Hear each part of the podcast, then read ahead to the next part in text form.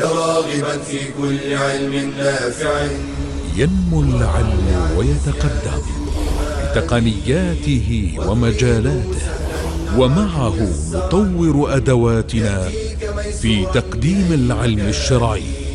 أكاديمية زاد. زاد أكاديمية ينبوعها. صاف صاف ليروي غلة الظمآن.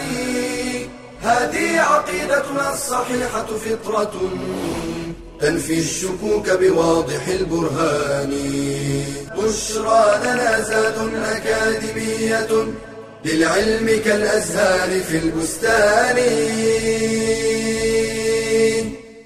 السلام عليكم ورحمة الله وبركاته.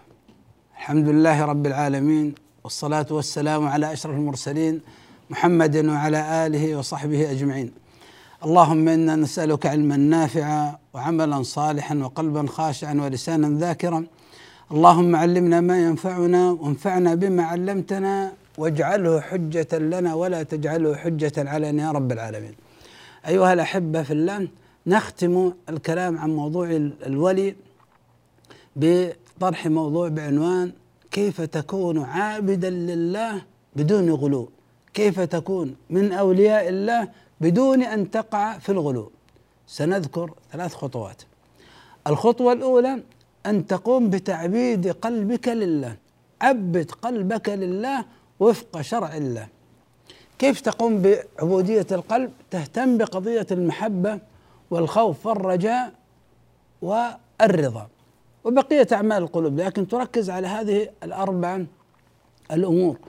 تعبد الله سبحانه وتعالى تعبد قلبك لله حبا فيه جل جلاله. هذا الحب يا إخوان في طريق الولاية هذا الحب لله سبحانه وتعالى يجعلك تتذوق للمتاعب والمصاعب والمشاق. في رضا الله سبحانه وتعالى تتذوق لها طعما. ونوع هذا الطعم حلاوة. حلاوة تجدها في قلبك وحلاوة وانشراح تجده وصلاح تجده في حياتك. ولذلك مسألة الحب يا إخوان في غاية الأهمية. أن تتعبد لله سبحانه وتعالى حبا فيه. وكيف لا تحبه جل جلاله؟ وهو خلقك من العدم وأدر عليك أنواع النعم. فلا بد إذا أردت أن يحبك الله أن تملأ قلبك بمحبة الله سبحانه وتعالى وأن تبحث عن الأمور التي من شأنها أن تزيد محبة الله سبحانه وتعالى في قلبك وتقوم بها. فتتعبد لله سبحانه وتعالى بالحب. أمر ثاني لا يكفي بالحب وحده حتى تضيف إلى ذلك الخوف من وعيد الله سبحانه وتعالى.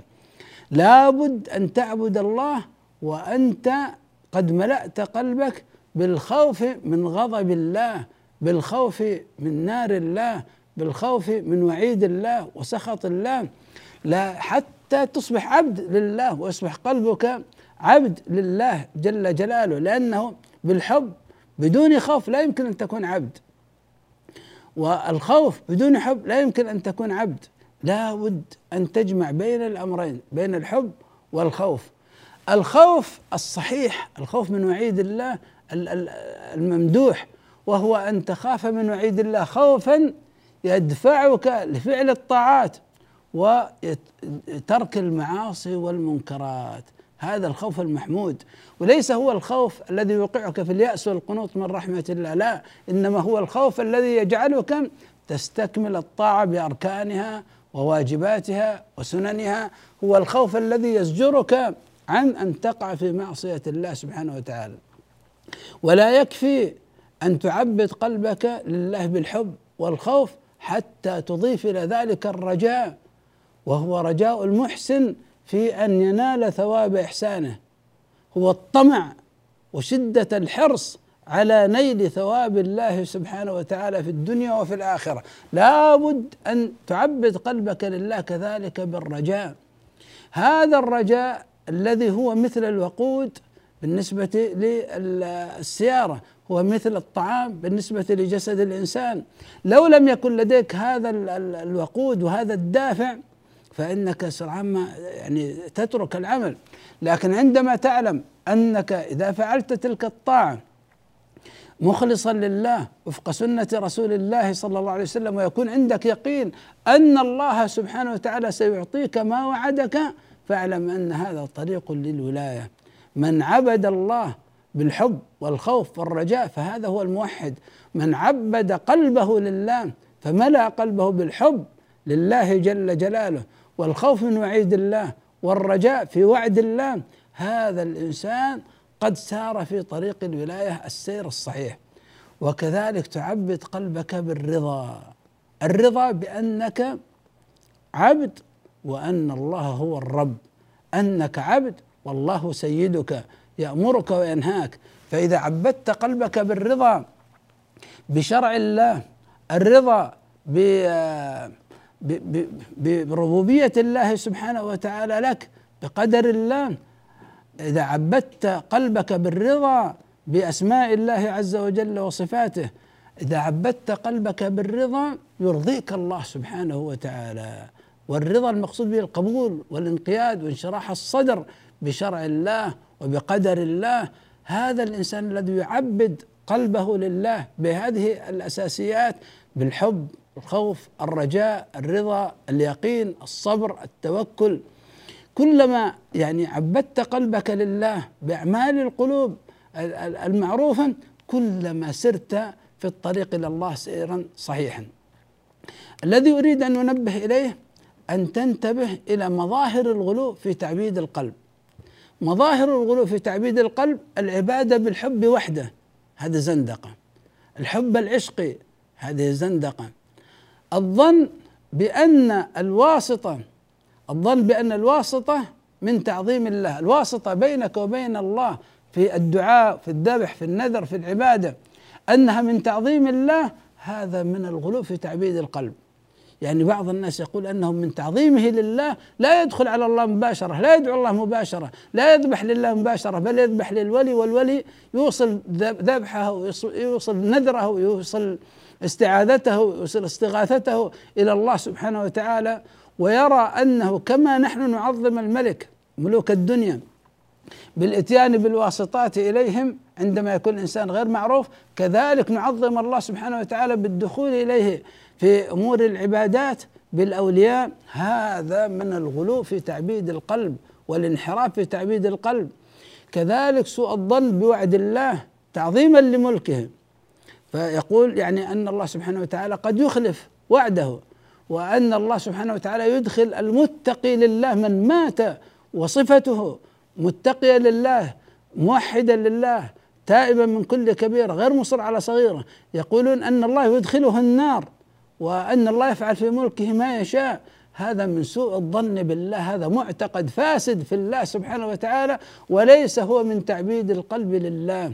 من ظن أن الله سبحانه وتعالى يعذب أولياءه الذين ماتوا على التوحيد والتوبة فقد ساء ظنه بالله.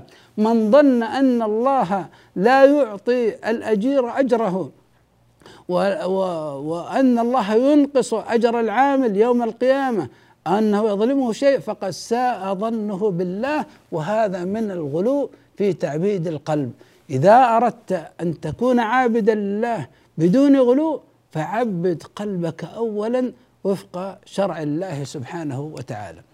الأمر الثاني الخطوة الثانية عبد عقلك لله. كيف تعبد عقلك لله؟ بالقيام بأمرين اثنين مع هذا العقل. الأمر الأول منع والأمر الثاني تشغيل.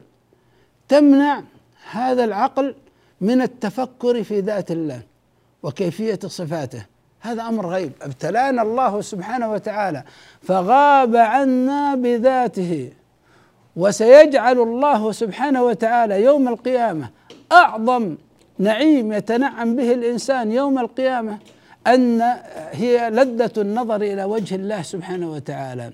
فلذلك في هذه الدنيا أنت تعبد الله وتضع جبهتك على الأرض وتذهب إلى عرفات وتدعو الله وأنت لم ترى الله والله سبحانه وتعالى يعلم ذلك. يقول ولم يروني فكيف لو رأوني؟ ولذلك تفوز بالأجر العظيم من الله سبحانه وتعالى. ناخذ فاصل ثم نعود إلى الكلام عن كيفية تعبيد العقل لله سبحانه وتعالى. بشرى لنا زاد أكاديمية للعلم كالأزهار في البستان.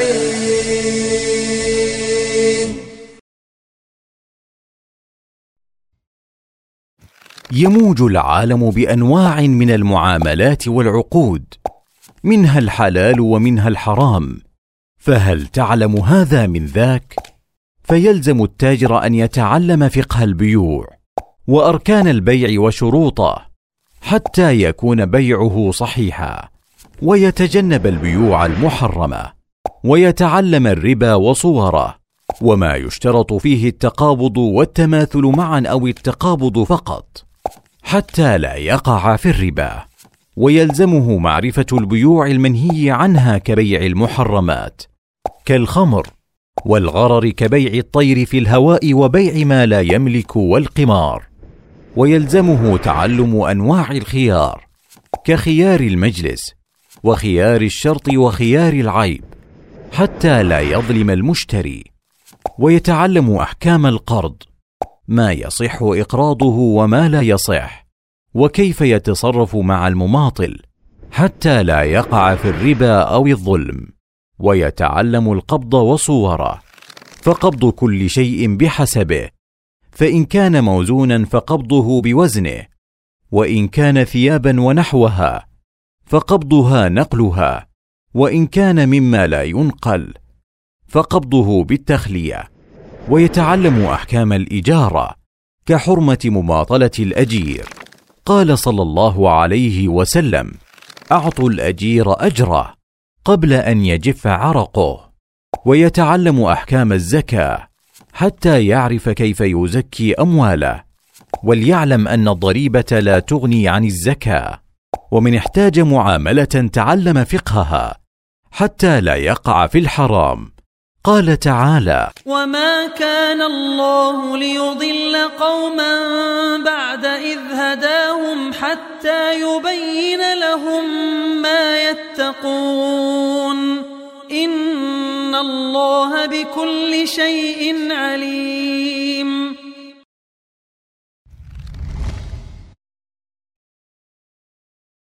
بشرى لنا زاد اكاديميه للعلم كالأزهار في البستان. حياكم الله أيها الأحبة. قلنا إذا أردت أن تكون عابدا لله بدون غلو عبد عقلك لله وفق شرع الله.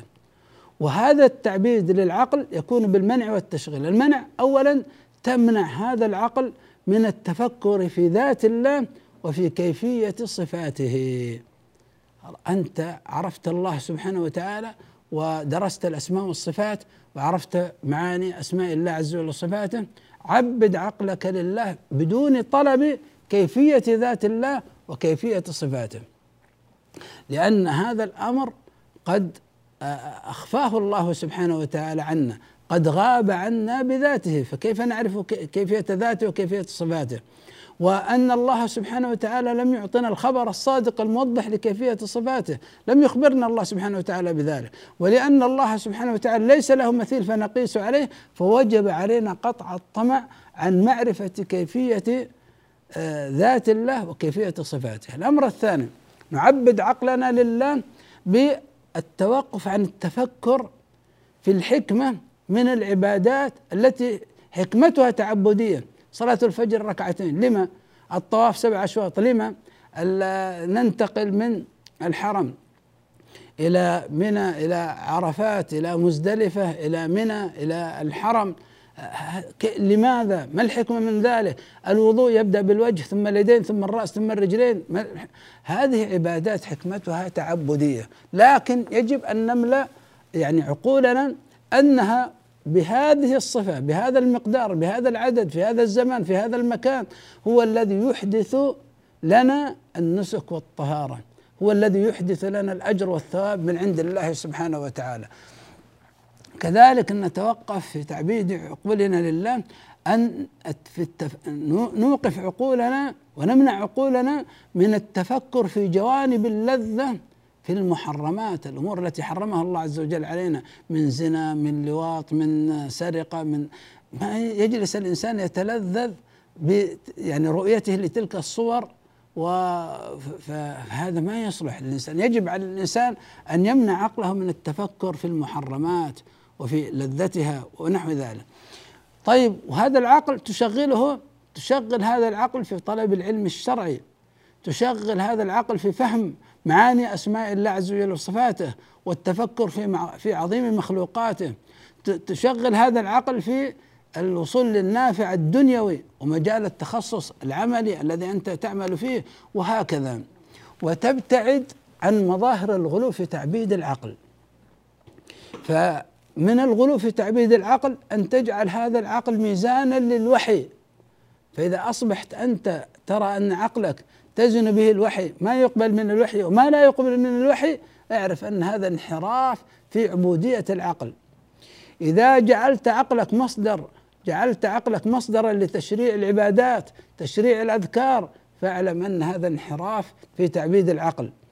بل الواجب على الإنسان أن يجعل عقله تابعا للوحي الإلهي. كذلك يا إخوان إذا أراد الإنسان أن يكون عابدا لله بدون غلو أن يقوم بتعبيد جوارحه لله سبحانه وتعالى وفق شرع الله. كيف تعبد جوارحك لله وفق شرع الله؟ بالكف والعمل. الكف تكف هذه الجوارح عما حرمه الله عز وجل عليك. تكف هذه الجوارح اولا عن الشرك بالله. تكف هذه الجوارح عن الابتداع في دين الله. تكف هذه الجوارح عن معصية الله. وتجاهد نفسك في ذلك. تجاهد نفسك في كف هذه الجوارح عن ما حرمه الله سبحانه وتعالى. ثم تعمل بهذه الجوارح في أداء الفرائض. تعمل بهذه الجوارح في الاستكثار من النوافل. تعمل بهذه الجوارح في إصلاح دنياك.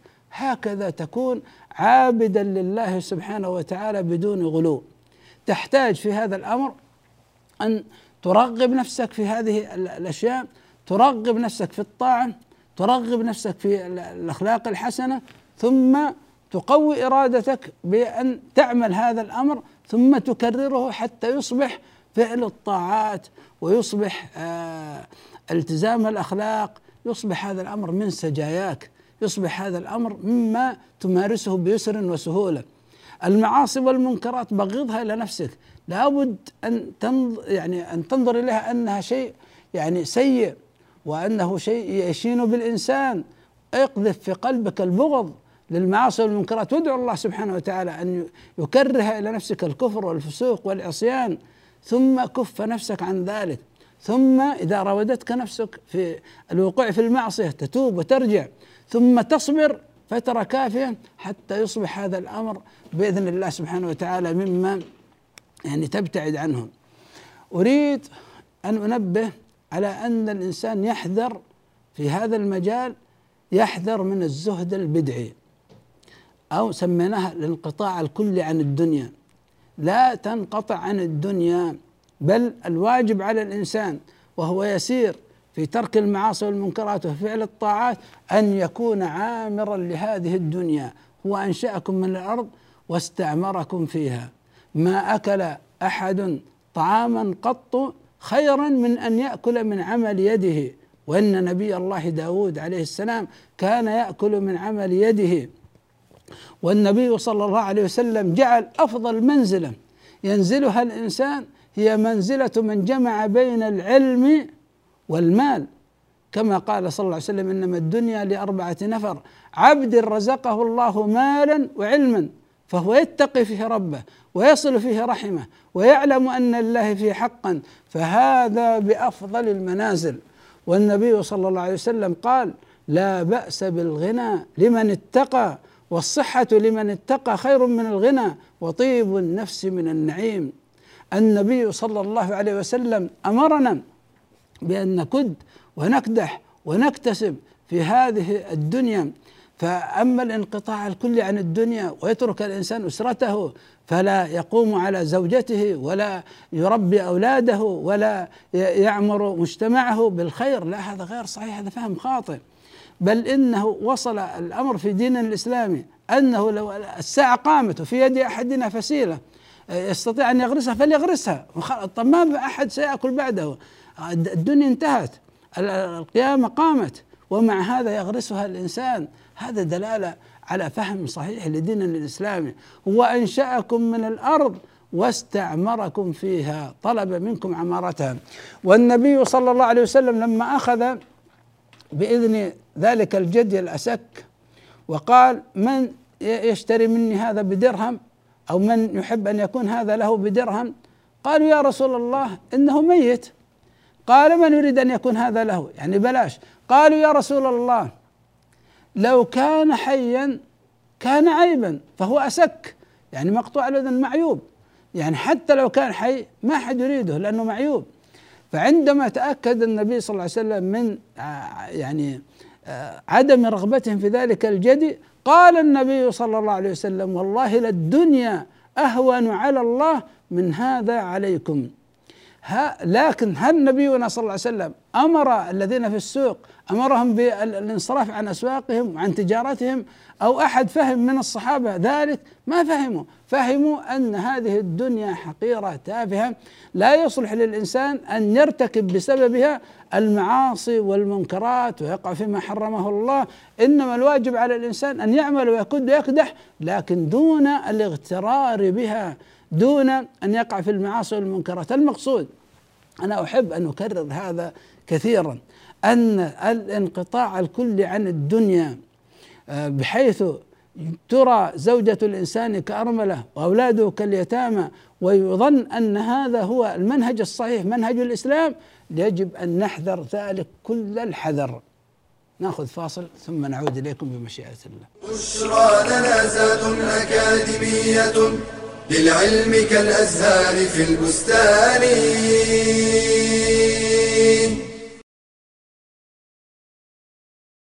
هل كرم المرأة أحد مثل ما كرمها الإسلام؟ فالنساء شقائق الرجال وإنما خصت المرأة ببعض الأحكام كإعفائها من الجمع والجماعات مراعاة لأنوثتها لا تحقيرا لها. فللمرأة حقها في التعليم. وقد خصص النبي صلى الله عليه وسلم درسا لتعليم النساء ولا يمنعها الحياء من طلب العلم. قالت عائشة رضي الله عنها نعم النساء نساء الأنصار لم يكن يمنعهن الحياء أن يتفقهن في الدين. والتعليم حق للمرأة على أبيها وزوجها عن علي بن أبي طالب في قوله تعالى يا أيها الذين آمنوا قوا أنفسكم وأهليكم نارا وقودها الناس والحجارة.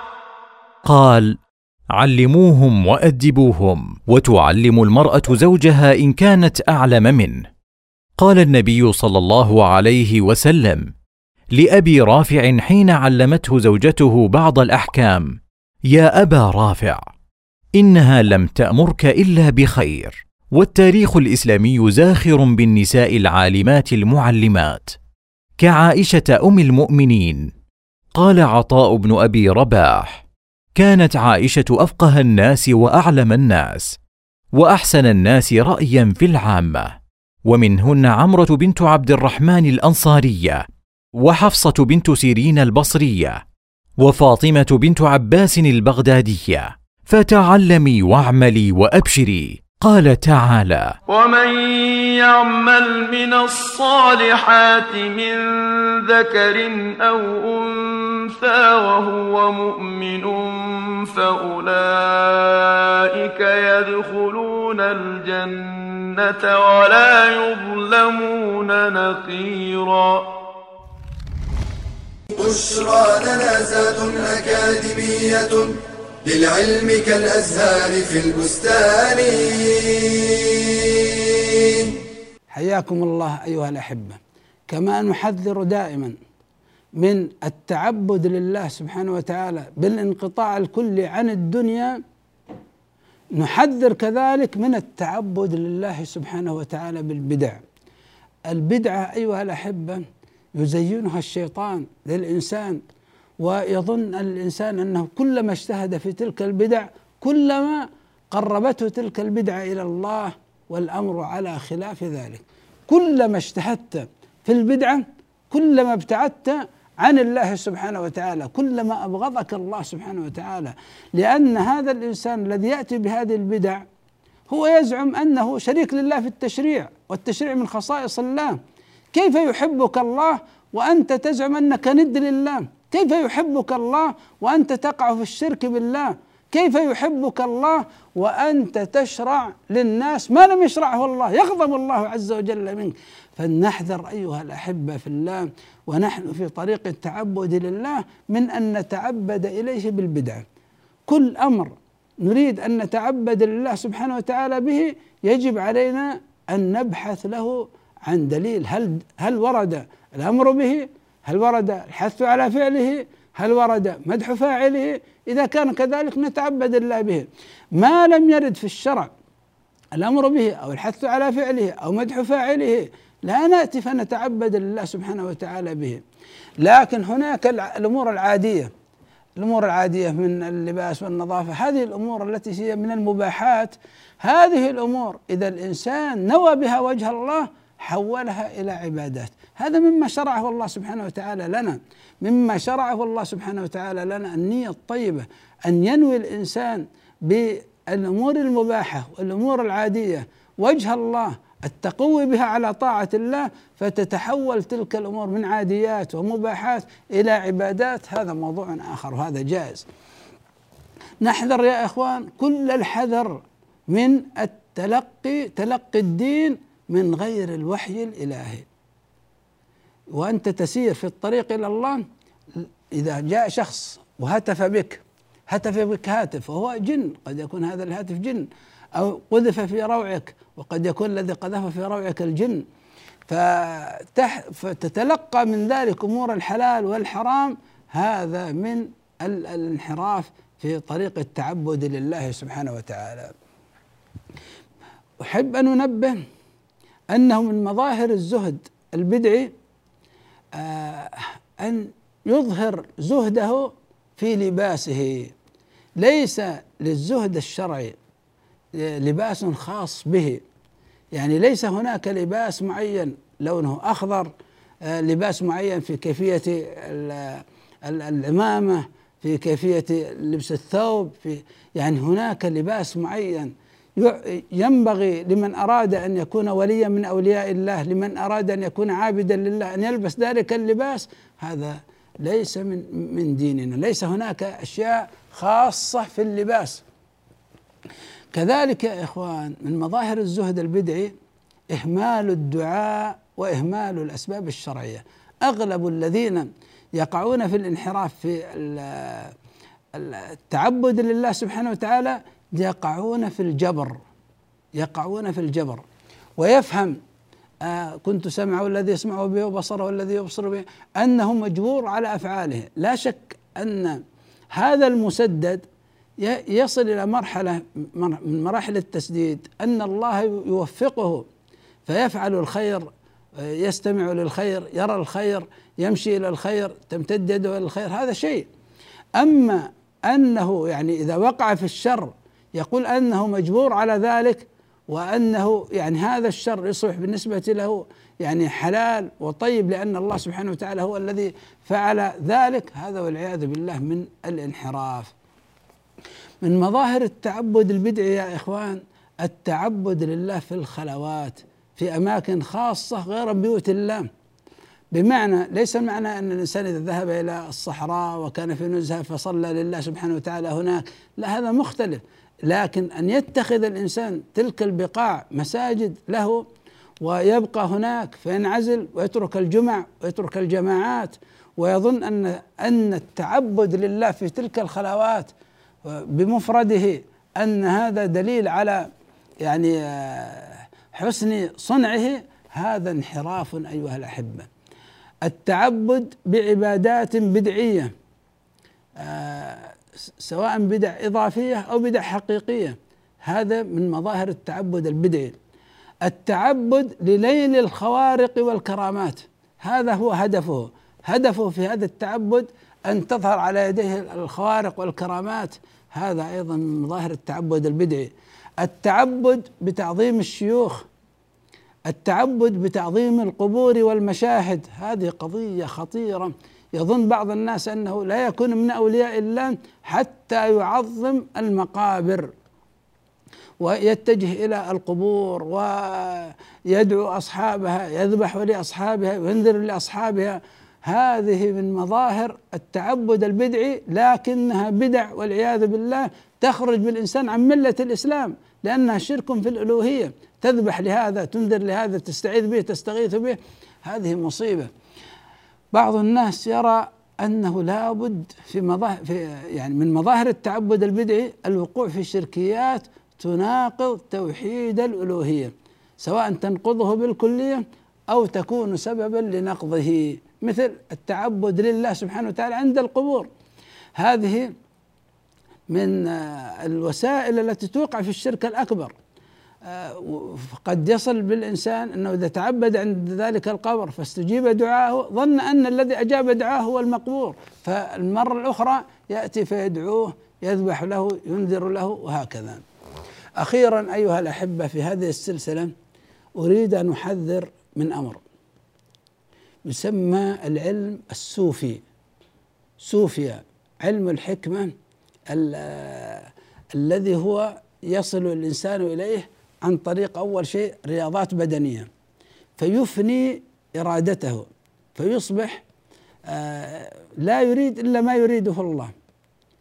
هذا هذا الفناء فناء المراد فيصبح أنت تريد ما يريده الله سبحانه وتعالى بسبب أنك تعبد الله ملتزم بالفرائض مستكثر من النوافل ودعائك هذا منهج سلفي. هذا منهج صحيح. لكن هم لا يعني هو مقصودهم من هذه الرياضات إفناء إرادته فيصبح ما عنده إرادة ما عنده إرادة. فإفناء الإرادة ثم ينتقل إلى مرحله أخرى فيفني صفاته البشرية. يصبح الإنسان ما ما عنده مثلا رغبة ما عنده يعني يفني الرغبات التي عنده. فيصل هذه المرحله ثانية ويف ويزيد طبعا في فناء الرغبات هذه في الأولى. الثاني يصل لمرحلة فناء الصفات فيصبح في هذه الأمور يعني يشاهد لا يشاهد نفسه ما يشاهد إلا الله فيسمى تسمى وحدة الشهود. ثم ينتقل إلى مرحلة أسوأ وهي المرحلة الثالثة أنه لا يرى في هذا الكون يرى كل الموجودات هي الله سبحانه وتعالى. آه، في هذه المرحلة والتي قبلها وحدة الشهود أو وحدة الوجود هنا يبدأ هذا الإنسان يترك العلم الشرعي. في المرحلة الأولى ما زال يعني يلتزم بالعلم الشرعي. في المرحلة الثانية المرحلة الثالثة يقول هو يتلقى من من القلب عن الرب. هذا مظاهر أن الإنسان وقع في وحدة الوجود. إذا كان هذا الإنسان عنده شركيات تتعلق بالأسماء والصفات علم الغيب القدرة يرى أنه شريك لله في القدرة أنه شريك لله في علم الغيب أنه شريك لله في السمع في البصر في الأشياء. يعني هذا الإنسان لا عنده أصبح عنده شركيات تتعلق بالأسماء والصفات. هذا مظاهر أن الإنسان وصل إلى مسألة العلم السوفي. آه، هناك شركيات إذا بدأ يتحدث عنها تتعلق بتوحيد الربوبية. أنه يخلق أنه يرزق أنه يملك أنه يدبر. هذه هذا الإنسان من مظاهر العلم السوفي. إذا أصبح عنده مصادر يتلقى منها الدين غير الوحي الإلهي اعلم أن هذا الإنسان وصل إلى مرحلة هذا الانحراف. إذا أصبح يقول بالفناء وأنه فناء يفنى عن ذاته ثم أصبح يرى الله. ثم يعود مرة أخرى إلى رشده ويقول لا أنا الفرق الآن بين الذات وبين الرب فيسمى هذا فناء يعقبه بقاء. إذا أصبح يتحدث عن هذا الفناء بهذا الشكل أو فناء لا يعقبه بقاء يعني فناء كلي. فيقول بوحدة الوجود يعرف أن هذا الإنسان دخل في مسائل العلم الصوفي الصوفية التي هي بمعنى وحدة الوجود وأن هذا الإنسان قد خرج يعني عن ملة الإسلام. أيها الأحبة في الله قد نكون أطلنا في مسألة الكلام عن التعبد لله وطلب الولاية لكن لكون هناك حركة جديدة الآن تتحدث عن هذا وأن هذا هو منهج الإسلام وأن هذا هو المنهج الصحيح هذا الأمر عندنا يصبح واضح. التعبد لله يكون وفق شرع الله لا بالبدع وأن الطريق إلى ولاية الله يكون بالإيمان وبالتقوى. أسأل الله سبحانه وتعالى بأسمائه الحسنى وصفاته العلى أن يجعلنا جميعا من أوليائه وأن يجعلنا من أتباع نبيه صلى الله عليه وسلم. ونكتفي بهذه المحاضرات في هذا الموضوع. وصلى الله وسلم وبارك على عبده ورسوله محمد. وجزاكم الله خيرا. يا راغبا في كل علم نافع. ينمو العلم ويتقدم. بتقنياته ومجالاته.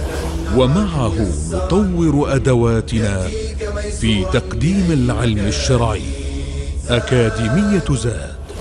زاد أكاديمية ينبوعها صاف صاف ليروي غلة الظمآن. هذه عقيدتنا الصحيحة فطرة. تنفي الشكوك بواضح البرهان. بشرى لنا زاد أكاديمية للعلم كالأزهار في البستان.